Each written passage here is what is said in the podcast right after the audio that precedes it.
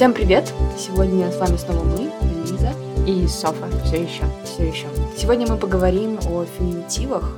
Ну, феминитив — это очень извечная тема, в общем, для дебатов, поэтому мы хотели бы представить, наверное, все точки зрения, просто даже сказать, что такое феминитивы, и просто между собой подискутировать, что мы по этому поводу думаем. Да, и расставить все точки над «и». Да. В общем...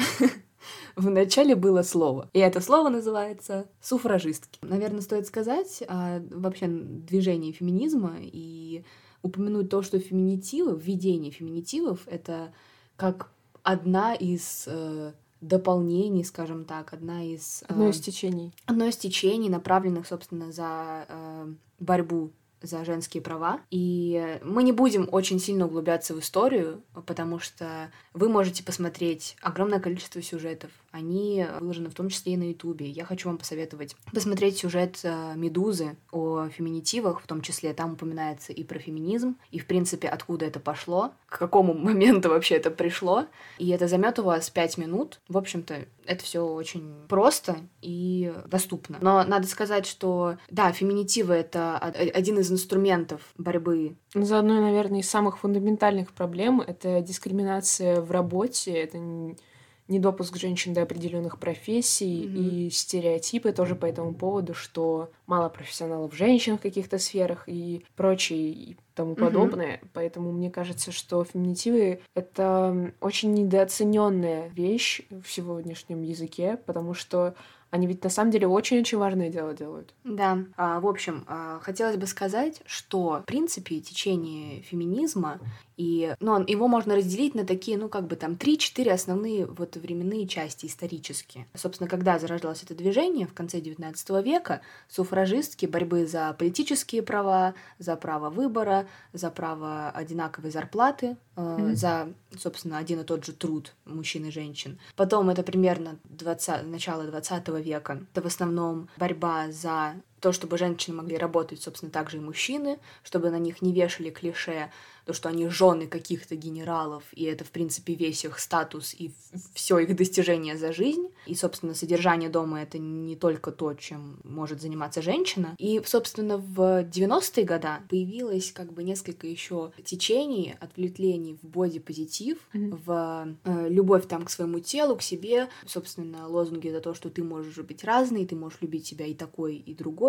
И сейчас, на самом деле, ну, можно так сказать, у нас идет 4-я волна феминизма, как многие считают. И, собственно, феминитивы — это одна из составляющих именно 4-й тенденции течения феминизма. Что за 4-я тенденция? 4-я тенденция — это... Феминитивы, собственно, являются неотъемлемой составляющей. Это, к слову, о том, что многие говорят, что, типа, при чем тут феминитивы и небритые подмышки? Мы же тут говорим о борьбе за права женщин. На самом деле, это все маленькие составляющие одного большого дела. Если говорить о 4-й волне, то это феминитивы, это ЛГБТ плюс сообщество, это квир-теория, это, ну, собственно, различные истории с гендерным разделением, с половым разделением. И вот, в принципе, мы немножко так очертили границы. Опять же, если вы интересуетесь, это все можно посмотреть, все можно почитать, и не обязательно слушать какие-нибудь подкасты двухчасовые или что-то по типу того, просто потому что информация сейчас подается в очень простом ключе. И с точки зрения употребления, неупотребления феминитивов, и с точки зрения значения различных составляющих феминизма. Бодипозитив — это вообще отдельная скандальная история, о которой мы, наверное, как-нибудь потом поговорим конкретно. Ну вот, и я еще хотела сказать, то, что я упомянула, многие считают, что феминитивы, ну, это не самое первое, что нужно вообще делать, чтобы поддерживать идеи феминизма и борьбу за женские права. И я вам хочу сказать, что к большой цели нужно идти маленькими шажками. И внедрение феминитивов — это в том числе одна из важных составляющих. Как по мне, это даже не маленький шаг, потому что это просто в быт, в язык. Самое, наверное, самое определяющее сознание часть жизни человека — это язык. Ты в нее внедряешь уже факты того, что женщина — это и творец, и работник, и профессионал, и все прочее. Ну да, вообще так, что изменение общественного сознания. Мне кажется, это фундаментально, так что это большое и, мне кажется, очень неоправданное заблуждение. Потому что не обязательно это рвать, убивать, кричать и метать, и делать какие-то большие, огромные жесты, чтобы... Да. Сегодня нет просто таких проблем, которые надо решать очень громко и насильственно. Надо просто каждый день делать что-то, немного. И феминитивы — это как раз то что-то. В общем, наверное, стоит сказать, что такое феминитивы. Феминитивы — это, ну, скажем так, формы слова, да, с суффиксами, которые указывают на принадлежность той или иной профессии к женскому полу. То есть, когда мы хотим подчеркнуть, что, например, учитель женского пола, мы говорим «учительница». И на самом деле... Проблема феминитивов состоит в том, что, ну, на самом деле, они, большая часть из них уже давно укоренились в нашей жизни, но почему-то общество продолжает воспринимать те феминитивы, которые, ну, постепенно приходят в нашу жизнь и считаются такими новыми. И, ну, в общем, они воспринимаются очень враждебно обществом. И для меня это, на самом деле, непонятно, просто потому что когда-то, наверное, и самые простейшие феминитивные формы, которые для нас сейчас уже являются нормой, были чем-то странным и непонятным.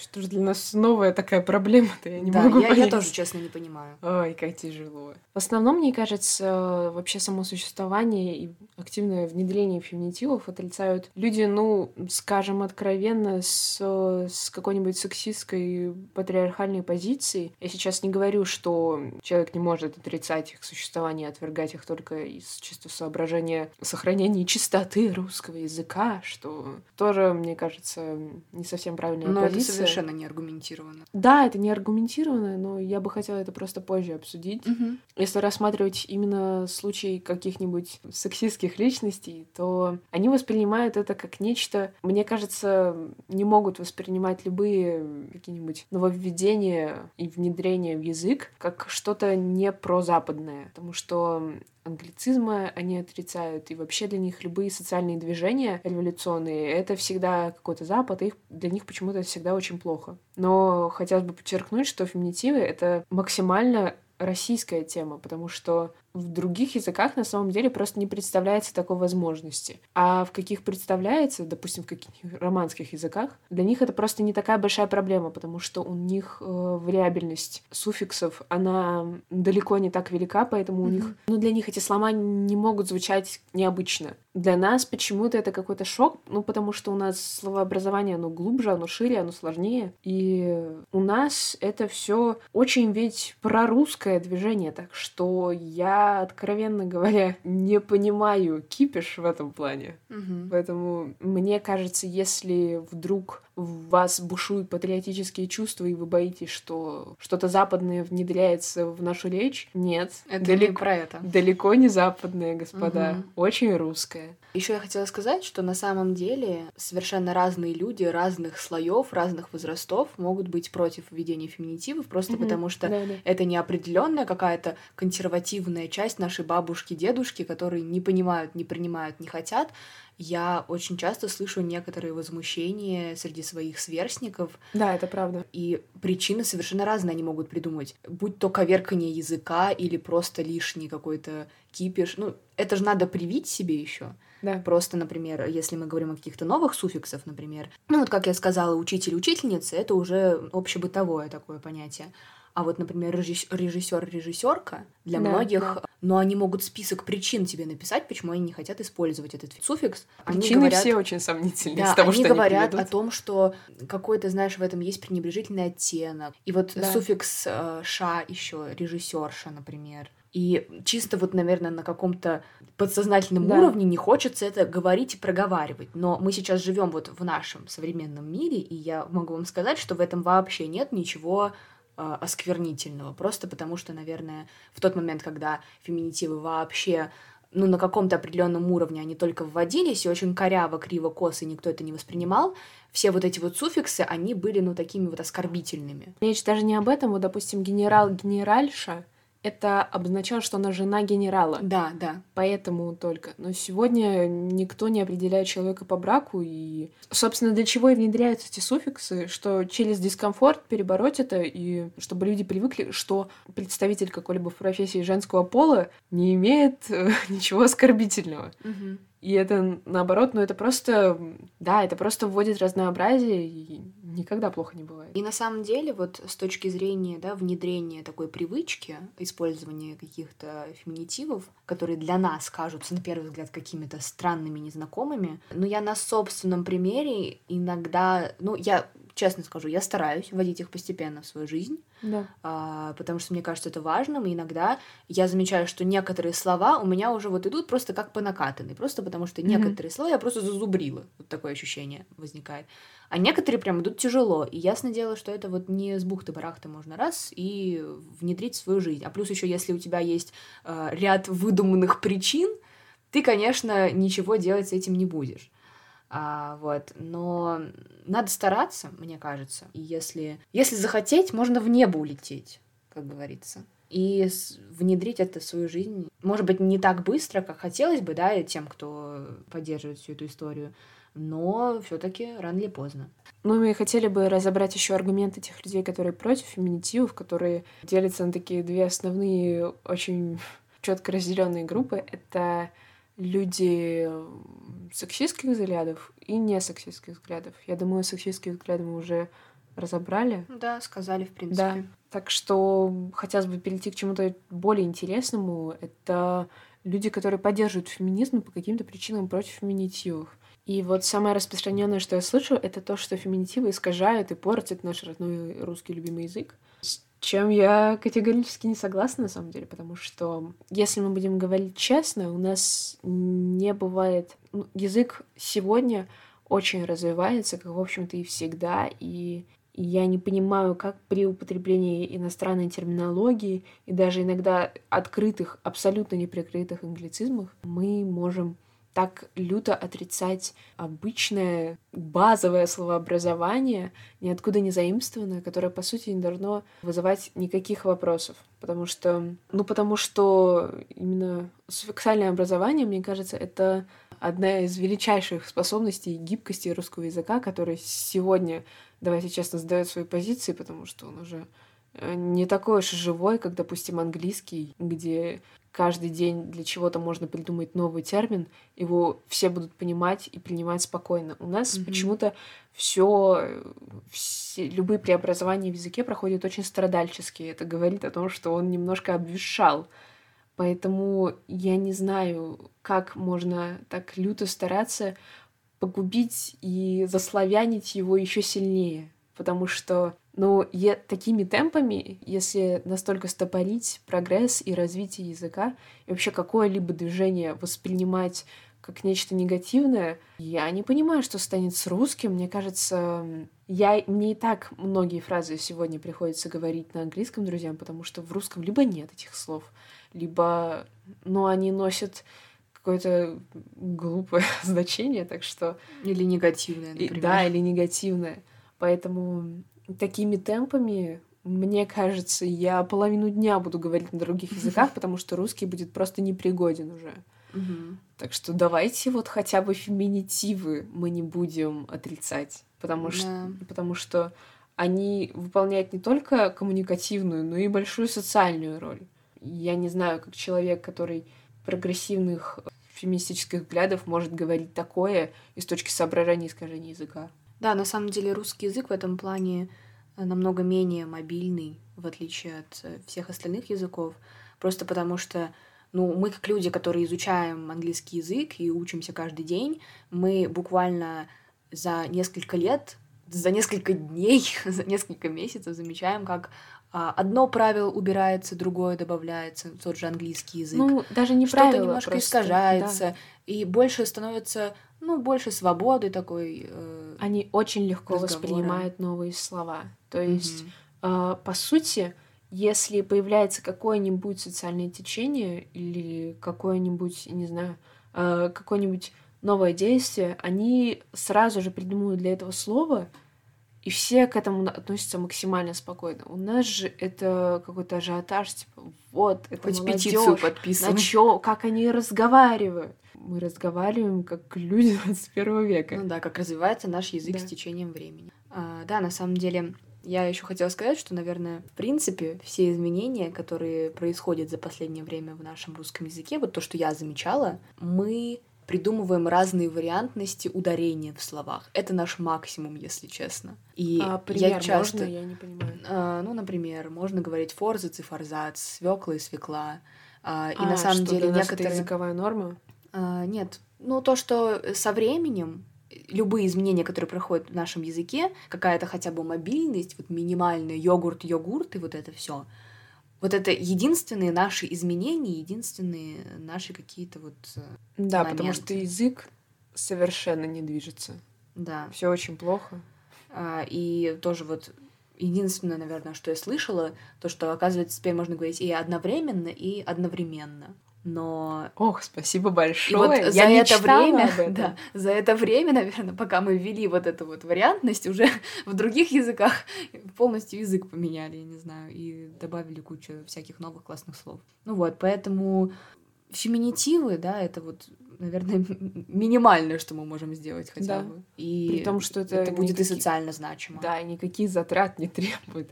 Вас не просят, я не знаю, брать заграничное слово, брать заграничный суффикс, или приделать к нему русский суффикс, ох, не дай Господь. Ну да. Да, это ты берешь русское слово и изменяешь его согласно правилам русского суффиксального словообразования, и все, и пожалуйста.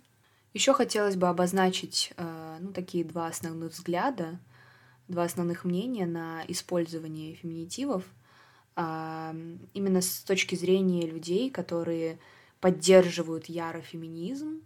И парадокс, но определенная часть из тех, кто поддерживает феминизм, они говорят о том, что нужно вводить феминитивы, это важно, это, собственно, улучшает как-то позицию женщин в обществе. А вторая половина говорит вообще противоположно другое. Они говорят о том, что введение феминитивов, наоборот, делает определенный акцент на том, что, например, доктор и докторка. Они считают, что слово «доктор» в принципе не имеет пола. И поэтому введение такого слова, как «докторка», наоборот, будет принижать права женщин. Потому что она какой-то другой доктор. Да, и можно будет много услышать таких слов от людей, что я там не пойду к какой-то докторке, я пойду к доктору. И для нас вот эта вот вариантность становится как нормой и ненормой, хороший и плохой, квалифицированный человек и неквалифицированный. Квалифицированный человек и докторка. Да, поэтому... мне эта позиция очень странна, при том, что я пыталась изучить материал, потому что, некоторые феминистки, за которыми я там следила определенное время, они говорят очень странные для меня вещи. И я, если честно, не нашла ни одного аргумента, чтобы быть против феминитивов, просто потому что, у нас в русском языке так ведется, что доктор, он мужского пола. Да. И сейчас говорить о том, что давайте все обесполим, да. Звучит, конечно, странно, но сделано так, что доктор будет нейтральное слово. У нас... Это не введено просто в общую потребительную лексику. Поэтому мне кажется, что здесь введение феминитива, оно ничьи права не притеснит, только улучшит ситуацию в этом плане. Потому что, наоборот, позиция того, что человек не выберет докторку, она уже предопределяюще сексистская, потому что, наоборот, нужно развивать отношения того, что профессионалы одинаковы вне зависимости от пола. Угу. И феминитивы, собственно, этому и являются средством. Дополняя вообще тему использования именно новых феминитивов, новых суффиксов, таких как «ин», да, «психологиня», там, «адвокатесса» и прочее, надо сказать обязательно о том, что ведь мы же используем в нашей повседневной жизни другие феминитивы, которые укоренились в нашей жизни уже совершенно давно. Вот точно так же через пару лет привыкнем и к новым, таким враждебным сейчас для нас суффиксом, потому что язык развивается, язык никогда не стоит на месте, и воспринимать такие штуки очень враждебно и консервативно, я думаю, не стоит в любом случае, просто потому что, рано или поздно это станет частью нашей жизни. Вопрос времени, правда, вопрос времени. Но если бы это не имело никакую, социально значимую повестку, это можно было бы отложить в долгий ящик и не возникать по этому поводу в принципе. Но в нашем случае несколько иначе ситуация, поэтому чем раньше мы введем это в нашу жизнь, тем лучше. Но знайте просто, что рано или поздно это все равно случится. И я еще хотела посоветовать, подкаст. Скажу сразу, он не короткий по времени, где-то час у вас займет. Подкаст называется QG подкаст, точнее это диалог с лингвистом-исследователем. Его зовут Максим Крангаус, и он там говорит не только о внедрении феминитивов в нашу жизнь, но и употреблении слов-паразитов, и вообще о развитии русского языка, и, в принципе, мне кажется, что для общего развития было бы очень интересно вам послушать. И он там в том числе и говорит о именно новых суффиксах, которые так враждебно воспринимаются обществом, так что очень советую.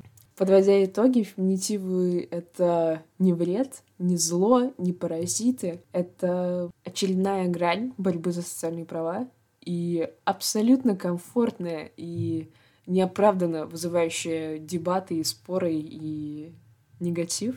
Угу. Поэтому мы всех активно агитируем использовать все-таки в своей речи феминитивы, потому что они звучат вообще-то хорошо. Они вам понравятся. И опять же, через пару лет вы привыкнете. И даже, понимаете, не через пару лет. Через пару лет это просто станет нормой. И социальный контекст очень такой правильный и положительный. И развитие русского языка тоже идет, в принципе, очень ожидаемо и последовательно. Так что в этом нет ничего такого, и вы уж точно не будете в обществе какой-то белой вороной. И из рубрики советов я сегодня хотела бы порекомендовать аниматорку. Ее зовут Виктория Винсент, и она рисует очень-очень классный короткий метр. Не могу это даже назвать коротким метром, потому что, насколько я понимаю, он идет от 20 минут, а у нее максимум того, что я видела, это 10. Но все равно, мне кажется, вам может это очень понравиться, потому что она через очень простые вещи и простые картинки показывает очень сложные взаимоотношения и вообще личностные истории. И плюс, мне кажется, она гениальный художник, потому что таких пропорций, таких цветов сумасшедших и такой перспективы вообще в жизни ни у кого не видела. И это просто чистой воды эстетство, так что очень-очень всем ее рекомендую. Было очень приятно оказаться с вами здесь снова. И пишите, оставляйте нам комментарии, ставьте оценочки. Обязательно читайте наши рекомендации в описании, потому что там иногда бывает очень много хорошей информации. Так что, да, будем вместе просвещаться и саморазвиваться. Всем спасибо за внимание. Да, и до скорых встреч.